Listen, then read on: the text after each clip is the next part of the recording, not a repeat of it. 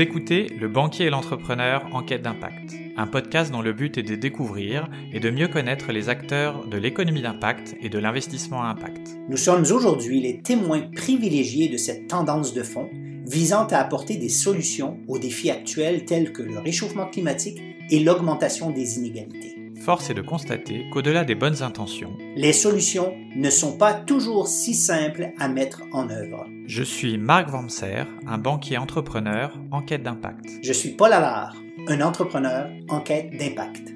Nous vous proposons de vous joindre à nous pour mener l'enquête en allant à la rencontre de celles et ceux, entrepreneurs, investisseurs ou chercheurs, offrant des réponses concrètes aux défis d'aujourd'hui et de demain. Bienvenue. Bienvenue.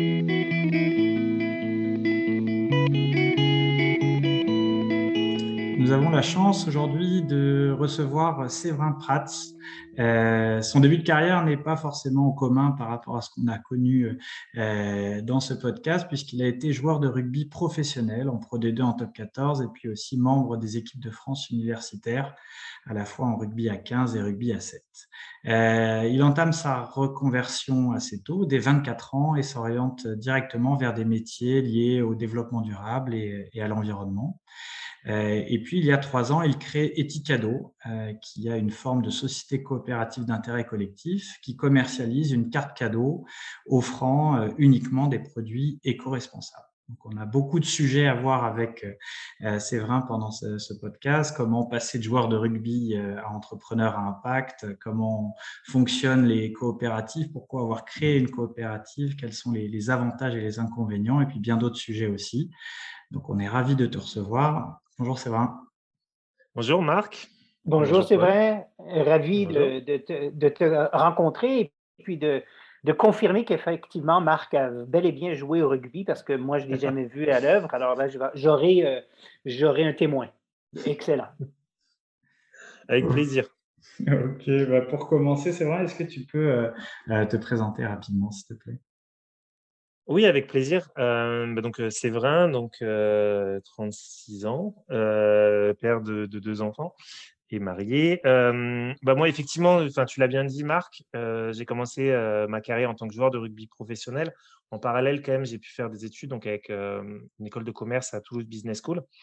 dans lequel j'ai fait un, je me suis spécialisé en management et développement durable avec déjà cette volonté à l'époque d'allier impact social environnemental et euh, monde de l'entreprise. Alors euh, bah, après, j'ai fait que du rugby euh, pendant un moment. Et à 24 ans, lorsque justement j'ai arrêté ma carrière de joueur de rugby parce que de trop nombreuses blessures, je me suis orienté directement dans une carrière dans l'environnement. Donc chez Paprec, qui est le leader français du recyclage, auquel je suis resté trois ans, puis dans une autre entreprise qui s'appelle Ecomobilier, qui est un éco-organisme, donc qui gère tout le recyclage des meubles en fin de vie en France. Et mon dernier poste, donc j'étais bah, responsable national des opérations, donc avec le fait de bah, m'assurer que tous les meubles collectés dans les différents points de collecte de France étaient bien collectés, bien triés, bien recyclés. et puis, bah, à ce moment-là, j'ai eu l'idée d'Eticado, pot de départ d'un collègue. On cherche à lui faire un cadeau. Il est très attentif à ses modes de consommation. Et il va déménager, on se dit, bah, on ne va pas lui acheter des meubles, euh, mais on ne va pas non plus lui offrir une carte cadeau qui est valable chez Ikea, parce que ça lui correspondrait vraiment pas. D'où l'idée de créer une carte cadeau qui serait valable dans des ressourceries, donc euh, Emmaüs euh, et d'autres. et à ce moment-là, je me rends compte que, bah, que ça n'existe pas.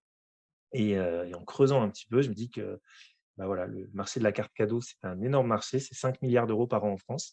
Et en fait, aucun acteur ne s'est intéressé aux modes de consommation alternatifs, au Made in France, au commerce équitable, au, réemploi, etc.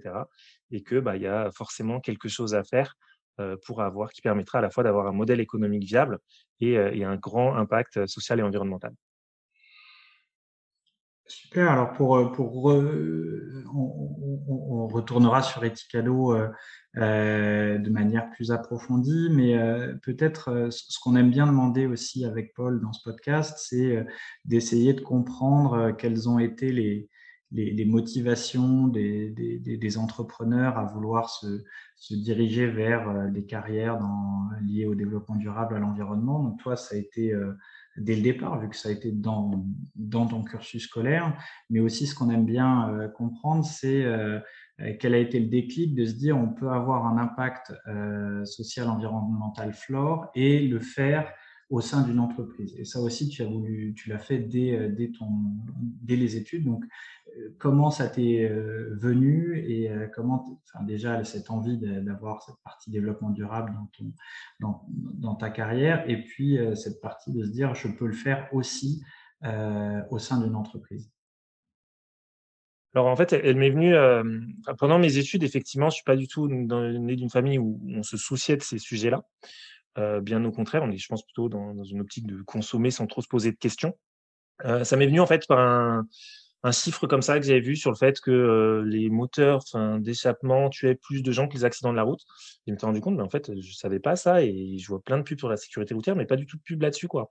Enfin, en tout cas, je me sens pas informé. Et en fait, en creusant, en tirant, je me suis dit, mais en fait, il y a Enfin, prendre soin de notre environnement, c'est hyper important. Ça permet de prendre soin de notre santé, de, plein de choses. J'ai creusé le sujet. J'ai découvert après des, gens qui. Euh, c'était l'époque où Nicolas Hulot venait de sortir euh, euh, son pacte écologique pour un peu peser sur l'élection présidentielle à ce moment-là. Donc j'ai commencé vraiment à me dire, mais oui, en fait, il y a un vrai sujet. Les émissions de CO2, le réchauffement climatique. en fait, les conséquences, on, on les voit pas, mais en fait, elles vont être vraiment très significatives. Et je me suis dit, en fait, sachant ça, euh, je ne peux pas faire comme si je ne le savais pas et je ne peux pas euh, mettre mon énergie euh, professionnelle là-dedans. Alors, j'étais joueur de rugby, ça n'apportait rien, mais pour autant, j'avais quand même en tête de, bah, une fois que j'aurais terminé ça, peut-être d'ailleurs pour ça que j'ai terminé plus tôt que prévu, de faire ça. Et après, du coup, travailler dans le recyclage, et puis, mais pour rebondir, j'avais pas du tout, par contre, l'envie d'entreprendre. C'est-à-dire que ça m'allait très bien d'avoir un patron, etc. Et au début, quand j'ai eu l'idée des petits cadeaux, euh, je voulais pas le faire, pas du tout. Ça me correspondait pas. Enfin, j'ai l'impression que ça me correspondait pas. Et au final, là où j'ai eu vraiment le déclic, c'est quand justement ce fameux Nicolas Hulot qui m'a ouvert la conscience il y a, bien longtemps, il a démissionné du gouvernement. Et là, je me suis juste rendu compte, mais en fait, si c'est pas moi en tant que jeune encore, français, ayant eu accès à des études, n'ayant pas de problème d'argent, en fait, si moi, je ne fais pas des choses, si vraiment je ne me donne pas à fond et je ne fais pas le nécessaire, mais qui va le faire?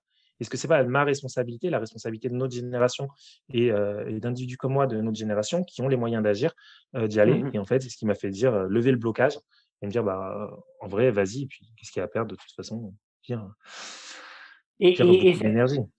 et, et, cette prise de conscience que tu, as, que tu avais, est-ce que tu considères que c'est générationnel? Parce que tu disais que tes parents ou ta famille ou n'avaient pas nécessairement cette prise de conscience, mais est-ce que tu vois dans ton entourage, est-ce que tes, collègues, j'imagine à, l'école, à l'université, lorsque tu faisais ton master en développement durable, évidemment, mais ailleurs, qu'est-ce que tu voyais, tes collègues, justement, sur le, terrain de foot, le terrain de, pas de foot, mais le, terrain de rugby? Est-ce que est-ce qu'il y avait cette conscience-là ou, tu te sentais comme une exception dans ta génération? Euh, très peu à cette époque. Alors en études, je crois qu'on était 400 dans la promo. Dans la majeure management et développement durable, on était 10. C'est-à-dire que l'essentiel des gens faisaient des études de finance, de marketing et pas du tout, euh, ne s'orientaient pas du tout vers ça. Donc très minoritaire. Dans le rugby, euh, c'est pareil. Alors ce qui est intéressant avec le rugby, c'est qu'il y a beaucoup plus de, de, brassage, enfin, il y a beaucoup plus de diversité. Donc, et là, il y a peut-être aussi des gens conscients, mais c'était quand même assez minoritaire. C'est pas vraiment les sujets. Quand on a 20 ans dans une équipe de rugby, en fait, on, on parle rugby beaucoup, on parle sortie, on parle voilà, mais on parle assez peu de sujets sérieux aussi. Euh, en tout cas, dans les équipes dans lesquelles j'étais, euh, voilà, mais il y avait quand même des gens assez sensibles. Pour revenir, est-ce que c'est générationnel? Est-ce que je pense qu'il y a des gens de tous âges en fait qui sont conscients des problèmes et qui s'en soucient ou qui ne s'en soucient pas. Euh, il y a peut-être une autre génération, en tout cas la génération après nous, je pense c'est beaucoup plus né avec, en ayant intégré ces problématiques. Euh, donc c'est beaucoup plus facile aussi de changer ses habitudes euh, quand on est plus jeune.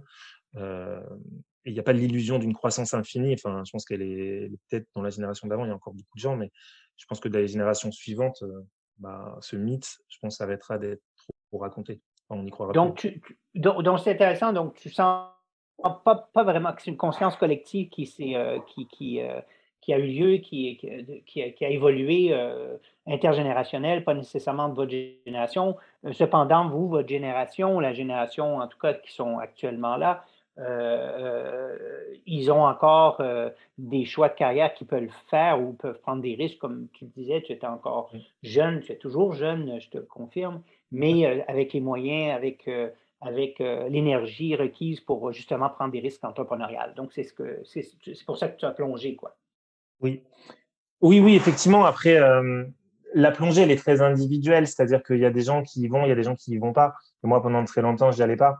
Et, c'est juste un moment de me dire qu'est-ce que je vais raconter à mes filles? Comment est-ce que parce que dans 50 ans, il y a un moment où on nous demandera forcément des comptes. Enfin, je sais pas. Je me dis que si on sait et qu'on ne fait pas, en fait, il y a un moment où il y, a, des questions qui se posent et qu'est-ce qu'on va répondre et comment on va se sentir quand on va nous poser les questions. Euh, et pour être parfaitement aligné avec moi-même, j'avais vraiment besoin de, euh, voilà, de, de, passer la vitesse supérieure et pas de me contenter de me dire bah, je fais mes mmh courses en vrac, euh, ça va, je prends pas beaucoup l'avion, ouais, ouais, ma consommation de viande. C'était pas, euh, j'étais tout à fait conscient qu'il fallait faire plus. Ouais, ouais. Alors, si, on revient du coup sur, euh, sur Etikado, on comprend bien le, déclenchement qui est de dire bah, il y a clairement un manque, il y a un trou dans, dans, dans, l'offre et donc euh, je, vais la, je vais la construire euh, et, et, combler ce trou. Alors, euh, peut-être sur Etikado, essayer de, de, si tu peux nous raconter un peu les débuts, euh, comment, une fois que tu as décidé de créer l'entreprise, quels ont été les principaux obstacles, les, premières étapes que tu as franchies et euh, aussi où est-ce que tu en es aujourd'hui? Oui, alors euh, bah, ça, a été un, ça a été long. Déjà, il a fallu euh, quitter mon boulot d'avant. en fait, très rapidement, je me suis dit, on va revenir sur la coopérative peut-être tout à l'heure, mais que moi, j'arrivais un peu de nulle part. C'est-à-dire que je venais pas du tout de la consommation responsable. J'avais, j'avais pas de réseau là-dedans. Je me suis dit, bah, en fait, il faut amener les principaux acteurs de la consommation responsable avec moi. donc, les, premières choses que j'ai faites, c'est d'aller voir ces acteurs, des gens comme Label Emmaüs, qui est la marketplace de Emmaüs, DreamAct, une marketplace de la consommation responsable, Artisans du Monde, etc. Pour aller leur parler du projet déjà, pour dire, bah voilà, j'ai cette idée, est-ce que vous pensez que c'est, est-ce que vous voulez en faire partie, etc. J'ai des retours extrêmement positifs, donc déjà, ça m'a un peu validé ça. Euh, ils sont intégrés, tous ces gens-là sont au capital de Ticado. Donc il y avait cette première étape, et puis il a fallu très rapidement construire le produit, sachant que j'avais une deadline, c'est 80% des ventes de cartes cadeaux se font au moment de Noël. Donc, il fallait être mmh prêt pour Noël. Ça, si on était prêt en janvier, c'était trop tard. On avait perdu un an. Euh, donc, il y avait ça. Il a fallu construire un produit. Un produit, donc, quand on a une carte cadeau, c'est à la fois un réseau de boutiques, à la fois dans le cadre des petits cadeaux en ligne et des boutiques physiques, euh, mais aussi une solution technique. Et en fait, la solution technique, ça paraît tout simple, une carte cadeau, mais en fait, c'est quasiment de la monnaie électronique ce qu'on fait.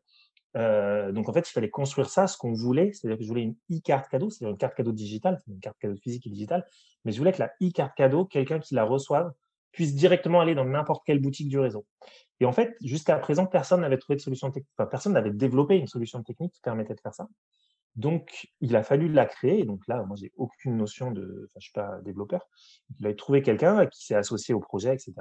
Donc, pour construire le produit. Et puis, bah, une fois qu'on a un produit, en tout cas, on avance surtout en même temps. Il fallait aussi trouver des financements. Quand on est une coopérative, c'est compliqué. Euh, donc là, on a eu beaucoup de chance. On a eu beaucoup de soutien de la ville de Paris. On a eu des soutiens de BPI France. On a, eu, on a fait une petite campagne Ulule. Euh, voilà, on a eu. Euh, Qu'est-ce qu'on a eu bah, On a eu le soutien. Moi, j'ai mis un peu d'argent, mes proches aussi.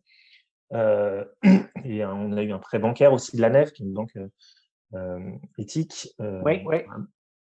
Mmh qui nous ont soutenus. Et puis, il fallait aussi euh, directement aller chercher les clients, mais avant même que le produit soit lancé.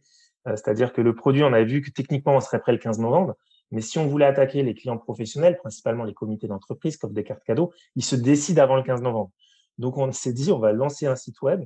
En fait, on ne pourra pas vendre de cartes, mais en fait, on va vendre les cartes avant de les avoir. Et tout ce qu'il faudra dire, c'est qu'on voulait livre le 15 novembre. En fait, ça allait. Donc il a fallu tout construire. au début, ben, tout seul, puis deux, puis trois, puis quatre. Et donc, on a fait la première année à quatre.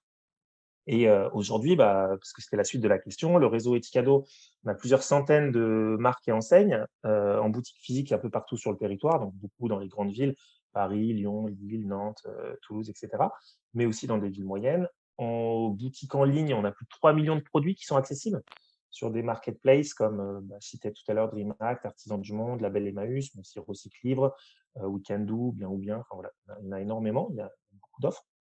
Et, euh, et, voilà, au niveau des clients, on a plusieurs centaines de clients pro, donc à la fois des CSE, donc comité d'entreprise, de boîtes assez significatives comme Capgemini, Airbus, SAP, Biocop, etc. Et beaucoup aussi de, d'entreprises, de, chefs d'entreprise qui vont offrir justement des cartes cadeaux euh, écologiques et solidaires à leurs salariés en, fin d'année. Euh, beaucoup d'entreprises elles-mêmes aussi pour des lots de jeux concours, des opérations de parrainage, notamment des mutuelles, des, gens comme ça. Et aussi, bien sûr, c'est en termes de volume de vente, en tout cas c'est là où c'est le plus, mais pas en termes de valeur, c'est les particuliers qui justement souhaitent offrir des cartes cadeaux à leurs proches pour Noël, un anniversaire ou un pot de départ un peu pour revenir sur, sur la naissance des Mais est-ce que, tu, est-ce que vous focussez euh, principalement sur le marché, euh, la période de Noël ou ça dure euh, toute l'année? Non, on vend toute l'année. Le truc, c'est qu'il y a une saisonnalité liée à notre secteur. J'ai envie de dire, on est un peu l'inverse des crèmes glacées, quoi. C'est-à-dire que je pense que bon, l'hiver, ils en vendent un peu, je pense, mais c'est pas du tout leur saison. C'est pas là où ils vont faire leur communication principalement. C'est pas là où, où ils ont besoin d'être présents, où ils augmentent leur production, etc., où ils renforcent leurs effectifs. Bah, nous, c'est pareil, c'est-à-dire que euh, en termes de communication auprès des particuliers, on, est présent toute l'année, mais là on met l'essentiel de notre budget, euh, c'est en fin d'année. Et au niveau des gros clients, donc je parlais des CSE, il y a des appels d'offres qui se décident, qui se répondent en mars pour Noël. Donc il y a quand même un gros travail en amont, euh, en tout cas sur les, clients un peu significatifs, d'autant plus que les comités d'entreprise, c'est des, décisions qui se prennent en, en groupe et donc, il y a beaucoup de discussions. Donc, ça peut être des cycles de vente très, très longs. Enfin, très longs. Enfin, c'est pas non plus deux ans, mais euh, en tout cas, ça peut être mars pour euh, décembre. Ah oui. Et j'ai une question par rapport au modèle d'affaires. J'ai plusieurs questions par rapport au financement. Évidemment, euh, ça va être des questions qui, qui, qui, qui, sont vraiment le sujet de ce, podcast. C'est que les auditeurs aiment, aiment entendre les, les, points de vue. Mais le modèle d'affaires aujourd'hui, donc, euh, c'est euh, euh, vous prenez un pourcentage sur les, des inventaires que vous vendez via votre carte cadeau, si je fais un sommaire. Ou quel est-il s'il est différent? Oui, c'est ça. Effectivement, quand on va vendre une carte cadeau, par exemple, à 100 euros, on va mettre 100 euros de côté. ensuite, la personne va dépenser les 100 euros dans une boutique. Donc, on va rembourser à la boutique 100 euros moins une commission. donc, cette commission, c'est notre chiffre d'affaires. Et il y a aussi une petite partie de notre chiffre d'affaires euh, dans la carte cadeau. Il y a toujours des gens qui n'utilisent pas toute leur carte cadeau. Il va rester quelques euros ou des choses comme ça. Et ça, c'est un montant aussi qu'on a le droit de récupérer à l'expiration de la carte. D'accord. Donc, c'est un pourcentage sur les ventes et ce qu'on appelle l'incrémental qui, à l'expiration de la date, qui, sont des revenus. D'accord. Et une question, évidemment, que, que Marc, tu imagines bien que j'ai posée, comment vous choisissez, quels sont les paramètres, comment vous, vous, euh, euh, quelle est l'analyse en fait d'impact d'une organisation que vous acceptez dans le réseau ou pas, et sur quels critères, et euh, comment est-ce que vous vous assurez que ça soit cohérent avec votre mission d'impact? Ouais, c'est une bonne question. C'est, on s'est posé beaucoup de questions au début par rapport à ça. Qu'est-ce, euh, qu'on peut euh, qualifier, etc. Alors, il n'y a pas un label qui reprend toute la consommation responsable. C'est-à-dire que nous, notre objectif, c'était de montrer euh, quelque chose qu'on peut s'acheter avec les cartes cadeaux multi-enseignes classiques, donc de la mode, des cosmétiques, de la high-tech, des jeux, des jouets, etc. Il y a euh, enfin, on peut, on peut consommer responsable. Donc, on a regardé tous ces secteurs, tous ces univers de consommation. Et en fait, on a fait la stratégie ben, justement du best in class, qui est une stratégie d'investissement socialement responsable. Donc, on a été identifié quels étaient euh, les euh, enjeux sociaux et environnementaux de chacun de ces secteurs. et ensuite, quelles étaient les marques et les enseignes qui y répondaient le mieux. Alors, comme ça, c'est flou, mais on va prendre deux exemples. Je prends l'exemple d'un smartphone, sur les enjeux environnementaux, ils sont liés à l'extraction des matières et la fabrication. Donc, une des façons de consommer plus durablement du smartphone, c'est de leur, d'allonger leur durée de vie. Donc, on va proposer des smartphones reconditionnés. Il y a des enjeux sociaux autour du reconditionnement, quand c'est fait, par exemple, à l'autre bout du monde, dans des conditions un peu obscures. Donc, nous, notre critère de sélection sur les smartphones, c'est des smartphones reconditionnés en France. Voilà. Mais quand on va parler de cosmétiques, euh, ça n'a plus de sens de dire on va faire des cosmétiques reconditionnés. Donc, on va être sur du euh, bio, sur du zéro déchet, sur des matières naturelles, etc. Euh, donc ça, en fait, on a nos critères pour, pour chaque chose qu'on vérifie avec aussi, bien sûr, il y a des organismes de labellisation qui sont très différents selon le secteur aussi. Et là-dessus, on va rajouter aussi d'autres critères plus communs sur notamment ne pas inciter à la surconsommation. par exemple, aucun de nos, de nos partenaires ne participe au Black Friday. Euh, et aussi sur euh, le fait que 100% des produits soient issus d'une démarche responsable et, euh, et, aussi voilà une, façon aussi de, gérer leurs fournisseurs et de vendre au prix juste toute l'année. Voilà. Donc il y, a tout un tas que c'est très long. Ok, très, très bien, très clair. Et comment tu entrevois, euh, Séverin, la croissance? Parce qu'aujourd'hui, tu le fais, vous le faites à l'interne. C'est chouette, c'est bien, mais avec le scale-up, la croissance va requérir que vous ne pourrez pas, parce que vous n'êtes pas spécialiste d'analyse d'impact, quelle est la prochaine étape pour que vous puissiez justement vous assurer, un, de, la, de, la, de, la, de la qualité de votre réseau qui reste toujours des entreprises qui euh, sont d'impact et euh, vous assurer aussi que ça soit sur une méthodologie qui soit euh, transparente, qui soit, aujourd'hui, on, le sait, comme, comme tu, tu, sais probablement, je viens de, de ce domaine de la, de l'analyse d'impact, il y a des standards qui, se qui, deviennent aujourd'hui internationaux. Est-ce que vous avez l'objectif de travailler avec des tiers pour justement vous assurer que votre réseau soit toujours imperturbable en termes de la qualité d'impact euh, de, celui-ci? Parce que c'est votre fonds de commerce, quoi. Oui, en fait, c'est extrêmement euh, complexe comme sujet. Euh, nous, on internalise aujourd'hui, on fait tout ça en interne. On a quand même une équipe, c'est trois personnes. et en fait, on, enfin, des personnes assez formées. Moi, bah, personnel, du coup, je suis formé au bilan carbone, j'en ai fait au début de ma carrière, etc. et après, en fait, on, a, en fait, on s'appuie beaucoup sur des labels, sur de l'existant. on s'appuie sur ce genre de choses. Jusqu'à présent, en tout cas, on, a réussi, je pense, à, bien répondre à l'enjeu. Effectivement, après, le scale-up, il ne sera pas tant au niveau du réseau de boutiques partenaires, parce qu'on n'a pas, il sera plutôt au niveau, à mon avis, du nombre de clients euh, pro et particuliers. Voilà, le produit tel qu'il est, il va nettement s'améliorer. L'objectif, c'est de référencer toujours plus de boutiques, mais on n'a pas une volonté de référencer le plus d'enseignes possible, parce qu'il n'y a pas vraiment d'intérêt à partir du moment où on peut trouver suffisamment de baskets, suffisamment de t-shirts, suffisamment de cosmétiques. On n'a pas besoin d'en avoir, enfin, s'il y a une offre de, sais pas, moi, de 1000, il n'y a pas forcément besoin d'avoir mmh. une offre de 10 000. Donc, on mmh pourra toujours observer les 1000 meilleurs. Et est-ce que ça t'est déjà arrivé de euh, refuser une enseigne qui était venue te voir pour euh, euh, être chez, chez Eticado ou de toute façon, pour l'instant, c'est plutôt toi qui vas avoir les enseignes et donc tu les as présélectionnées avant? Alors, il y a les deux, mais effectivement, ça nous est arrivé fréquemment de, refuser des enseignes parce que ça correspond pas. Alors, on leur dit jamais non, on leur dit pas encore et on prend le soin d'expliquer pourquoi, à notre sens, ils répondent pas encore aux enjeux sociaux et environnementaux de leur secteur. Donc, nous, aujourd'hui, la façon dont on recrute nos boutiques, effectivement, on va faire un peu ce qu'on fait de l'outbound, c'est-à-dire qu'on va aller chercher des boutiques, notamment, on se dit, bah, par exemple, on a trouvé un client important ou on a un prospect important dans une ville, on se rend compte que le, réseau de boutiques est trop léger dans ces cas-là, on va vraiment chercher les boutiques qui correspondent. Et après, en parallèle, on est, aussi beaucoup contacté.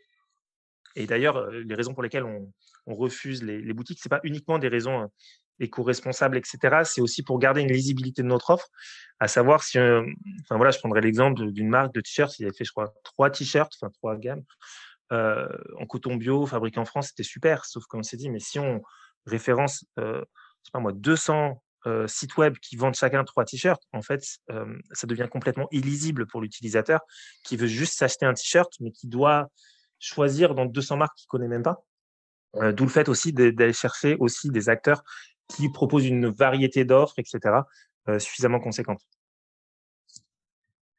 Ok, super. Et sur peut-être justement, revenons un petit peu sur ce, sujet qu'on a, rapidement effleuré, qui est le sujet de la, coopérative. Euh, donc, quand tu décides de créer, Eticado, au lieu de, créer une, forme juridique d'entreprise euh, type société anonyme, euh, tu décides de créer une société coopérative d'intérêt collectif.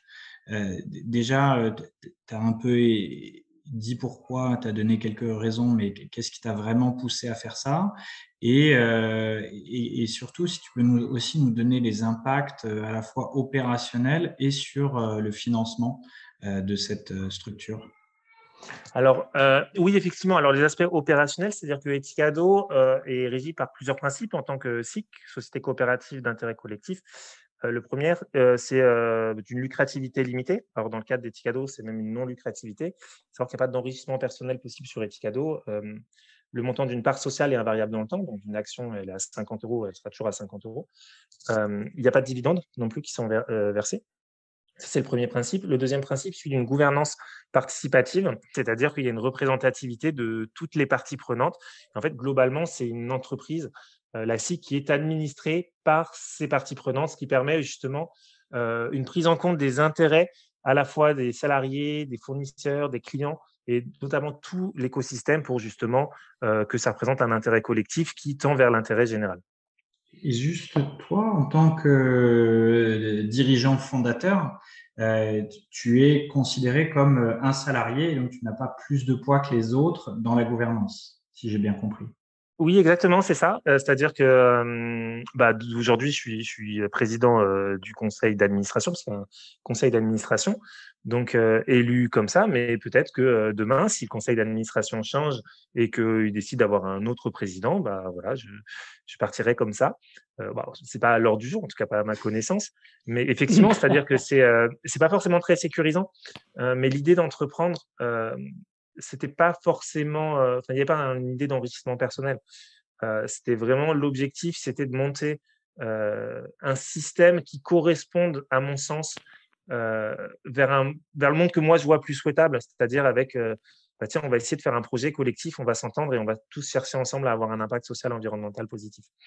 Et, voilà, effectivement, bah, c'est pas ce qui est le plus sécurisant. Autant dire que mes parents n'étaient pas, pas aux anges quand je leur ai expliqué le principe de la SIC. Mais, mais en fait, après, c'est un modèle qui fonctionne très, très bien, je pense, et qui d'ailleurs, les mmh. coopératives, à ma connaissance, sont des modèles qui sont beaucoup plus résilients, justement, de par cet intérêt collectif. Oui, je vais rebondir sur ce point. Effectivement, au, Québec, au Canada, on a, on a une, une économie basée sur des coops, des coopératives qui est assez florissante. Mais en même temps, pour les connaître un peu aussi, ils ont, ils ont la contrepartie, c'est les défis de financement. Euh, parce qu'effectivement, d'emblée, euh, dès le début, tu, précisais qu'effectivement, euh, une part sociale, le prix d'une part sociale va rester en chiffre absolu le même pendant, dans le temps, donc empiriquement va décroisser en termes de pouvoir d'achat, n'a pas de dividende et donc n'attire pas, pas les mêmes types de capitaux. Donc, comment est-ce que vous avez fait ou comment tu as fait au début pour mettre en, place euh, euh, le financement et lever le financement et qu'est-ce que euh, seront tes défis de financement dans le futur? Donc, peut-être la première étape, comment est-ce que tu as attiré, quel type de financier ou de financement as-tu attiré au début et comment est-ce que tu entrevois la levée de capitaux pour de la croissance future? Oui, effectivement. Alors, c'est exactement le gros problème des coopératives et des SIC, c'est ça. tout est génial, sauf le financement. Euh, donc, comment est-ce que nous, on a fait? Alors, les premiers financements, bah, du coup, c'était euh, moi et mes proches. Euh, du coup, nous, on avait besoin globalement de 100 000 euros pour lancer Etikado. Donc, avec quelques proches, du coup, ça faisait 33 000 euros. Les membres fondateurs d'Etikado aussi, je parlais tout à l'heure de Artisans du Monde, Fédération Envie, etc., qu'on mis aussi un petit peu. Ensuite, on a complété ça avec bah, des subventions. Là, on a beaucoup de chance dans notre pays, c'est d'avoir BPI France notamment, qui a mis 17 500 euros. Euh, enfin plus 7 enfin 25 000 en tout, mais euh, c'était en deux tranches. Euh, la ville de Paris qui nous a soutenu directement deux fois, à la fois via le, le budget participatif qui est voté par les Parisiens. Et ensuite, on a été lauréat des trophées de l'économie sociale et solidaire, qui ont fait 10 000 euros supplémentaires. à ça, on a fait une campagne de financement participatif sur Ulule, donc une plateforme de crowdfunding, qui nous a permis d'avoir 7 000 euros. Et ce que je disais, on a complété, ah non, on a eu les clubs SIGAL, qui sont des clubs d'investisseurs de l'économie sociale et solidaire, le principe, c'est qu'on se met avec d'autres personnes, on va mettre chacun, je sais pas moi, 30 euros de côté tous les mois, et puis au bout d'un moment, bah, il y a 2000 euros, et on va aller voir des entrepreneurs sociaux présenter leur projet, et on va décider d'investir dans un projet. Donc nous, on a eu sept clubs qui ont investi dans, dans Etikado, ça faisait 12 000 euros. et ensuite, bah, on a complété ça avec à la fois un prêt d'honneur, qui est un prêt à taux zéro via PIE, PIE, c'est à Paris, c'est le mélange de Initiative France et France Active, la fusion plus que le mélange. et ensuite, qui a fait effet de levier sur un prêt à la NEF, qui est donc une banque éthique qui a aussi mis 15 000 euros. Donc au final, on cherchait 100 000 euros, 100 000 euros, et on a eu 120 000. Donc donc c'est très bien. mais tout ça, c'était en amorçage. Donc c'est peut-être je ne sais pas si c'est plus facile, mais en tout cas, les montants dont on a besoin en amorçage ne sont pas ceux dont on a besoin après. Mmh mmh nous, après, il y a de toute façon quelque chose, c'est que je pense qu'on est condamné à l'autofinancement, c'est-à-dire qu'on est condamné à être rentable. Mais ce qui est bien, en fait, parce que finalement, si on était une boulangerie, on ferait ça aussi. donc, c'est des modèles qui sont plus classiques. donc voilà, d'où le fait d'avoir un modèle économique, d'où le fait de travailler pendant très longtemps. En fait, on a des coûts assez réduits. moi, pendant deux ans, je ne me payais pas voilà, enfin, c'était. mais, mais c'est une bonne question, ça, c'est vrai. Qu'est-ce qui se passe dans ton cas, par exemple? Ou pendant deux ans, tu ne te payes pas? Est-ce que c'est une dette qui s'accumule, euh, qui te sera remboursée dans le temps si ça réussit? Ou comment est-ce que tu as géré, par exemple, ce, point très précis euh, comme entrepreneur euh, d'impact? Alors, non, en fait, moi, j'étais, comme j'étais parti sur une rupture conventionnelle, moi, j'avais 70% de mon ancien salaire donc, euh, qui était versé par Pôle emploi. Donc, c'est justement, je pense que Pôle emploi, c'est le premier euh, financeur des, euh, entrepreneurs. mais en fait, mais ce qui est hyper utile, parce que sans ça, j'aurais jamais lancé Eticado, c'est pas possible. donc, donc ça, non, j'ai pas du tout de dette, c'est-à-dire que globalement, si Eticado n'avait pas marché au bout de deux ans, j'aurais dû trouver un emploi et même si ça avait marché, en fait, j'ai pas de, j'ai pas d'avantage à avoir lancé Eticado. C'est-à-dire que je me suis pas du tout enrichi. alors, je me suis enrichi personnellement, on va dire, mais pas forcément, enfin, pas financièrement. il n'y a, aucun intérêt financier à créer. Non, c'est-à-dire sans avoir un intérêt financier, c'est, normal qu'une organisation, qu'elle soit coopérative ou pas, accumule une dette dans le temps de salaire qui, le jour où elle peut le rembourser, le rembourse. Toi, tu n'as même pas fait ça dès le début? non, j'avoue, n'y ai même pas pensé. Euh, non, j'avoue, ai même pas pensé. Je savais pas que le dispositif existait. Est-ce que je l'aurais fait peut-être? Je ne sais pas, parce que ça aurait aussi endetté la société. Euh, ce qui n'est pas forcément. Euh, peut être de... Je ne suis pas du tout financier, mais je pense qu'il y a sûrement des dispositifs pour, euh, pour quand même avoir, avoir un passif qui ne soit pas trop alourdi par ça. Mais, mais, mais, ce qui était certain, c'est que nous, on a eu de la chance, on a été rentable dès notre premier exercice. Ouais. Euh, on l'a été le deuxième exercice, là on a clôturé deux exercices. Donc déjà, c'est, enfin pour nous, c'est un peu la clé du truc, quoi. C'est-à-dire qu'on ne peut pas se permettre euh, de se dire on investit massivement, on recrute beaucoup de monde et puis ce sera rentable dans cinq ans. Euh, c'est pas possible dans notre système. Et c'est là où on, ne joue pas à armes égales avec d'autres acteurs, d'autres, euh, parce qu'on a un peu une fintech, quoi, d'autres fintech comme nous, euh, qui vont avoir un système où on va faire de l'acquisition, on va perdre, euh, etc. Mais on va créer, on va créer une valeur quand même pour, pour l'actionnaire et puis on va vivre de levée de fonds jusqu'à atteindre la rentabilité. Enfin, nous, on ne peut pas jouer face à ça. Du coup, il faut être. on joue avec d'autres d'autres choses. Le fait de se dire qu'on a but non lucratif, c'est aussi des choses qui permettent à certains clients de travailler avec nous parce qu'en en fait, ils aiment notre modèle, ils ont envie de le soutenir. Donc, en fait, on, a une image qui est différente aussi.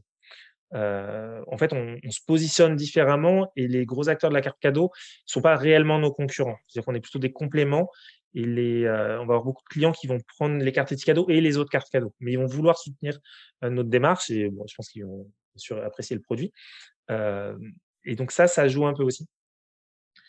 Et voilà, et après, il y a non, non, tout à fait. Parce que, parce que j'imagine, c'est vrai, ton, avantage concurrentiel est clair que lorsque tu, tu approches ou vous approchez un, un, marchand impact, euh, il a tout intérêt à participer parce qu'il est aussi partie de la coopérative. Il, est partie prenante aussi. Donc, ça, c'est hyper attrayant. Euh, c'est clair qu'aussi que tous les, les, les, les, les équipes sont, sont, beaucoup plus motivées, ça donne beaucoup de sens. Mais cependant, il va falloir, je pense qu'effectivement, un de tes défis, ça sera le financement euh, à, long terme si euh, vous avez besoin à un moment donné pour euh, faire un bon pour, des projets que vous aurez sûrement comme entrepreneur, vous avez sûrement plusieurs projets, ben ça, ça j'imagine, ça va être un défi. Ça va être un défi. Je ne sais pas, toi, Marc, qu'est-ce que tu vois de ce côté-là, toi, comme défi ou comme solution ou comme autre modèle qui existe sur le marché?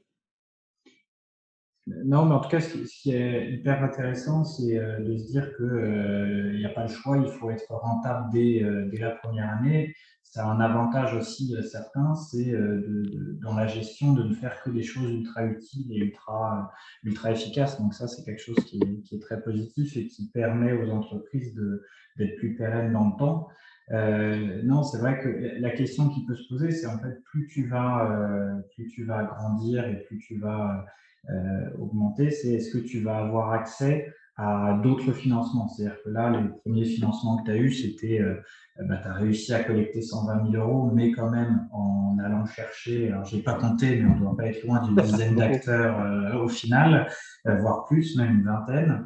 Euh, pour, pour aller trouver ces 120 000 euros Est-ce que si demain tu dois recruter trois personnes, euh, tu vas pouvoir le faire, sachant que, euh, bah, la première année, tu as fait X euros de, chiffre d'affaires, la deuxième année beaucoup plus et la troisième année encore plus. Est-ce que toi, tu, vois déjà des, banques qui vont être prêtes à te financer au-delà de, de l'amorçage? Oui, nous, on a. Alors, du coup, ça, c'était pour le lancement. Après, on a fait deux tours de financement. Alors, c'est pas vraiment des tours, parce qu'on a fait, du coup, au bout d'un an, on a souscrit un. Alors, on a eu de nouveau des subventions de la ville de Paris. Et on a eu, on a souscrit des titres participatifs auprès de France Active, qui est un fonds d'amorçage. Donc, les titres participatifs, c'est. en fait, c'est un. Alors, je pas financier, mais c'est un peu comme des obligations. donc, on va s'endetter. On doit les rembourser, on rembourse des intérêts tous les ans, mais le capital qu'au bout de sept ans. Et si on ne souhaite pas rembourser le capital, en fait, on peut ne pas le rembourser. C'est juste que le taux d'intérêt il augmente de 0,5% par, par an où on ne rembourse pas. Et en parallèle, on a fait un nouveau emprunt bancaire à la nef qui nous suit. Et cette année, on a refait un tour comme ça, donc avec des titres participatifs chez France Active et un emprunt bancaire à la nef. L'intérêt des titres participatifs aussi, c'est que c'est des quasi-fonds propres, donc ils sont, euh, ils sont en haut de bilan et ce qui permet aussi d'avoir l'effet de levier justement euh, sur, la dette, euh, sur la dette en bas de bilan. donc on a ces possibilités-là qui sont beaucoup plus, en fait, j'ai envie de dire, beaucoup plus traditionnelles de faire appel à du banque bancaire. Je l'exemple de la boulangerie. bah, il me semble que bah, c'est plutôt comme ça qu'elle va se financer quand elle veut investir. Donc, euh, donc voilà comment on fait. Est-ce que derrière, euh, nous, c'est un nos travaux aussi de, de cette année, d'aller identifier des nouveaux acteurs qui pourraient nous financer? Alors, via le crowdfunding ou via, euh, via certaines offres de certaines banques, je pense qu'il y a, il y a des choses. Nous, on a commencé à préidentifier. On voulait, là, on est en janvier, on voulait clôturer ce Noël aussi pour arriver avec des résultats. Et de toute façon, pendant la période de Noël, en fait, on est vraiment très, très dans l'opérationnel. Et c'est difficile de se détacher pour, pour faire ce genre de projet, mais ça fait partie des, des projets du, euh, du premier trimestre euh, que d'aller euh, d'aller remettre en marche la machine pour aller voir éventuellement s'il y a des gens qui seraient prêts à nous suivre pour qu'on continue encore à investir dans le produit, dans le développement commercial, etc. Il faut faire preuve d'une grande créativité parce que c'est un modèle qui n'est pas forcément courant aussi. en tout cas, c'est vrai que moi, c'est pas un modèle que je vois régulièrement. Les coopératives sont souvent euh, c'est rarement associé au, monde de start-up. Est-ce que euh, justement, il y a beaucoup d'entreprises de ce, type-là, euh, jeunes, innovantes, qui sont des coopératives? Est-ce que vous avez, si ça existe, un réseau qui, d'entraide pour vous permettre de, vous passer des bons plans? Ou est-ce que, au contraire, tu, es un petit peu seul et, et tu, tu défriches le sujet à chaque fois que tu as une problématique? Non, on n'est pas seul, mais on n'est pas très nombreux quand même. Hein. Euh, au mmh. niveau de nous, en termes de vraiment ce côté fintech coopérative, là, je pense que vraiment, j'en vois pas. Alors, ça ne veut pas dire qu'il n'existe pas. Après, on n'est on est, on pas les seuls à avoir lancé des projets en SIC. Euh, Label Emmaüs, qui est la marketplace euh, d'Emmaüs, mais pas que, hein, de, de, de, beaucoup d'acteurs de l'économie sociale et solidaire, euh, est une SIC. Il y a Enercop, mais ça commençait plus trop une startup, Télécop, qui est un opérateur téléphonique qui vient de se créer en coopérative aussi. Voilà, donc il y a quelques acteurs Common, qui est un, qui est un acteur qui va permettre de louer des Fairphones. Et Fairphones, c'est des smartphones éco-conçus. Mais pas que des Fairphones, d'ailleurs, c'est toute l'électronique responsable. Mais sur une économie de la fonctionnalité, ils se sont créés en SIC aussi.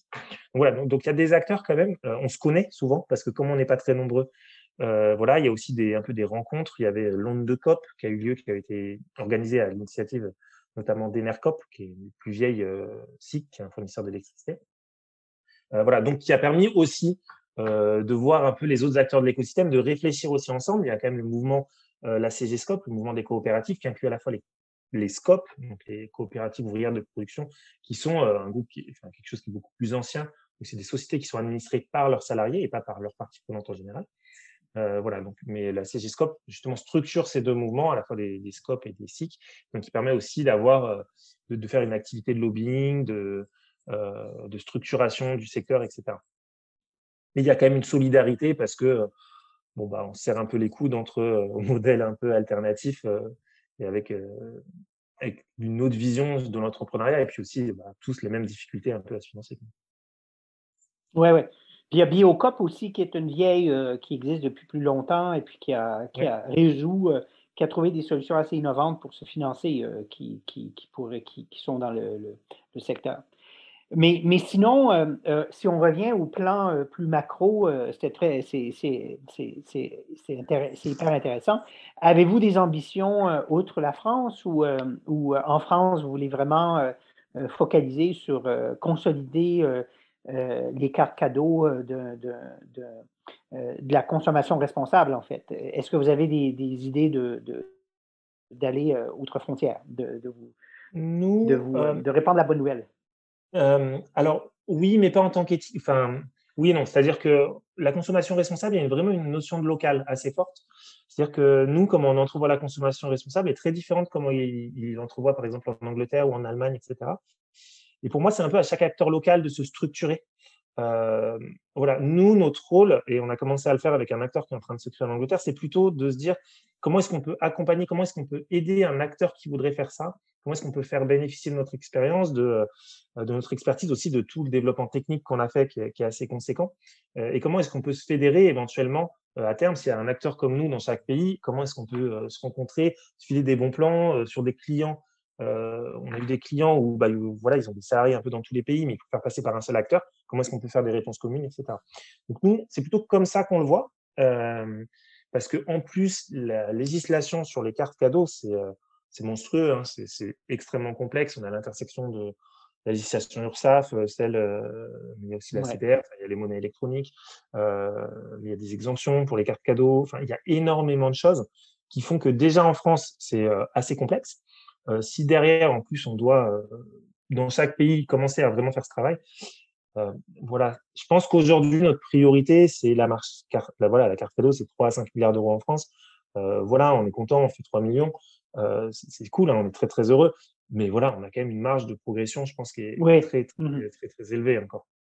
Et justement, et justement, est-ce que le fait d'être en, en, coopérative avec ce mode de gouvernance et ces quelques difficultés qu'on peut avoir sur le financement, est-ce que c'est quelque chose qui va brider l'ambition ou est-ce qu'au contraire, il y, a, une ambition très forte euh, d'essayer de, prendre un maximum de parts de marché, à la fois euh, bah, pour faire croître l'entreprise et puis aussi pour faire croître la consommation responsable?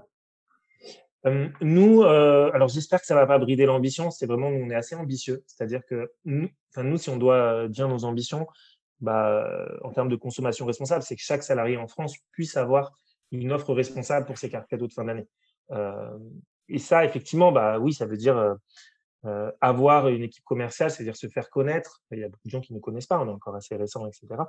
Donc, le fait de ne pas pouvoir, si demain on me donne 10 millions d'euros, enfin n'importe quoi, effectivement, on pourra avoir beaucoup plus d'impact parce qu'on aura une équipe sales beaucoup plus significative, on aura la possibilité de se faire connaître par des salons, par, des, par de la publicité, par, si on en fait assez peu, par ce genre de choses, qui sera nettement décuplé et qui aura au final euh, permettra euh, à plus de monde d'avoir accès à la consommation responsable, de découvrir, etc.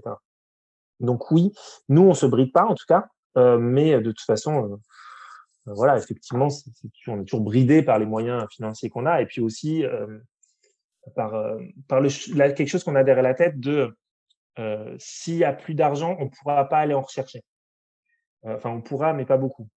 qui, je pense, quand on, pour discuter avec d'autres startups, il y a un peu ce côté de bon, ben, on dépense l'argent, puis on a plus, c'est pas grave, on fera une autre levée. Ou de toute façon, on a déjà prévu la prochaine levée avant même d'avoir terminé celle-là. Euh, qui, qui, en fait des, choses qui amènent pas. nous, on n'a pas ça, c'est-à-dire qu'on sait qu'on peut pas, qu'il faut vraiment toujours avoir la tête sur euh, sur où est-ce qu'on sont les comptes, si on investit là-dedans, si je recrute cette personne, est-ce qu'on va vraiment pouvoir la payer, etc. Euh, tout ça. Donc, ils sont, ils sont des modèles assez différents. Quand on parle à des startups classiques, on ne parle pas la même langue ils ne sont pas dans le même type de projet. Euh, c'est différent. Alors, tout à fait, tout à fait. On arrive, euh, on arrive au bout du, podcast et donc euh, on a une question traditionnelle qu'on pose, à la fin.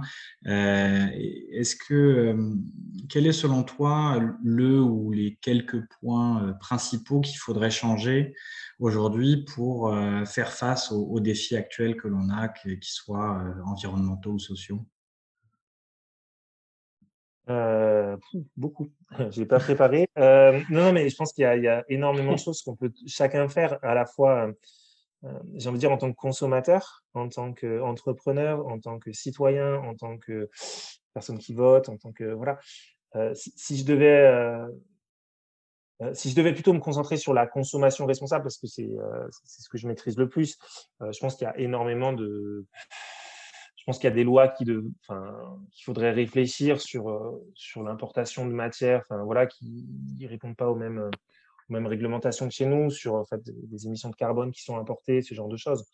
Euh, voilà, je pense qu'il y, a des vraies réflexions qui doivent être menées, je pense, au, niveau politique. Et puis, je pense, en tant que, euh, voilà, on est une coopérative, enfin, voilà, je pense pousser ce modèle aussi de la coopérative et puis voir que, voilà, et puis à l'échelle de la carte cadeau, bien évidemment, nous, notre objectif, c'est vraiment aussi, on est en train de faire des partenariats avec d'autres acteurs traditionnels de la carte cadeau, euh, avec pour objectif en fait de développer leur partie consommation responsable pour que euh, sans y aller tout seul, en fait, on puisse s'adosser à des gros acteurs pour euh, qui eux savent pas forcément trop faire la consommation responsable pour aller voilà ensemble aller toucher un maximum de personnes. Mais ultimement, est-ce que tu serais d'accord à dire que la réussite, c'est de dire que la consommation responsable, c'est euh, presque 100% du marché et non plus euh, euh, une partie marginale comme aujourd'hui. Est-ce que c'est une ambition que tu vises à avoir? Oui, forcément, c'est une ambition qui vise à avoir. Après, il y a quand même des. je pense que oui, c'est l'ambition. et surtout de lever les freins à la consommation responsable. Je pense qu'il y a des freins qu'on entend nous, oui, mais c'est plus cher. Et en fait, pas forcément d'ailleurs. et donc, c'est, je pense qu'il y a beaucoup de choses comme ça de, de petits trucs, euh, la force des habitudes aussi. Et donc, effectivement, si on pouvait tout consommer, enfin, en tout cas, si on pouvait avoir à chaque fois une solution euh, et pouvoir euh, y accéder à un coût raisonnable, en tout cas, ce serait top. Oui, en effet, effectivement, on pense que c'est plus cher la consommation responsable. Et dans les faits, c'est à peine plus cher, si, même parfois c'est moins cher.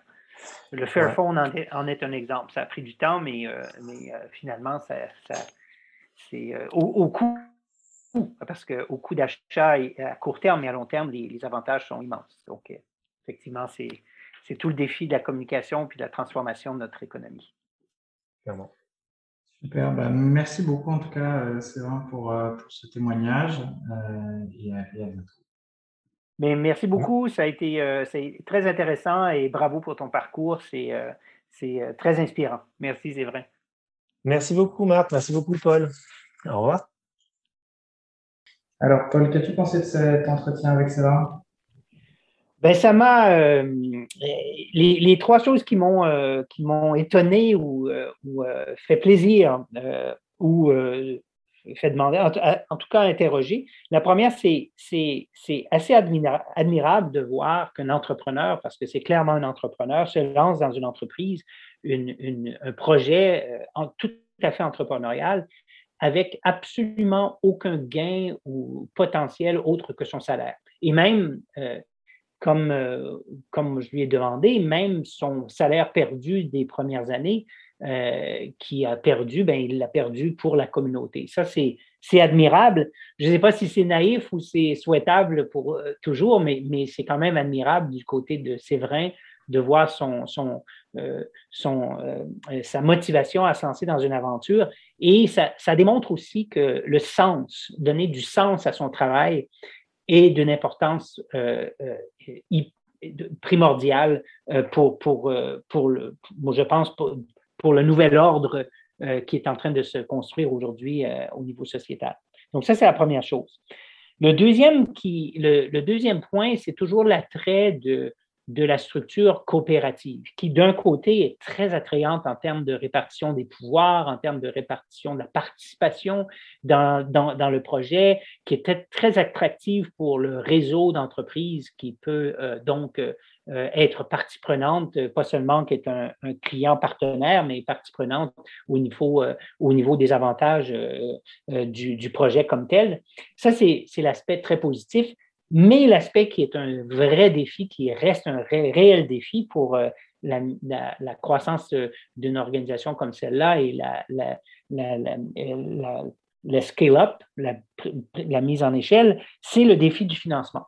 Encore le financement, on le voit, euh, euh, c'est de trouver une manière de faire en sorte qu'ils puissent attirer du financement autre que seulement de la donation, parce qu'aujourd'hui, il a fait une croix sur les dividendes et a fait une croix aussi sur la prise de valeur euh, des parts sociales qui, en fait, décroissent parce que si euh, elles sont fixes en chiffre absolu, avec l'inflation, c'est euh, dans les faits, elles, décroissent. Donc, ça, c'est un vrai défi. Il y a des modèles qui existent, on, on en parlait après, après l'entrevue, des modèles hybrides où la coop peut être propre propriétaire d'une organisation à but lucratif, une SAS ou une Inc., qui, elle, euh, a un financement plus euh, traditionnel pour attirer des financements.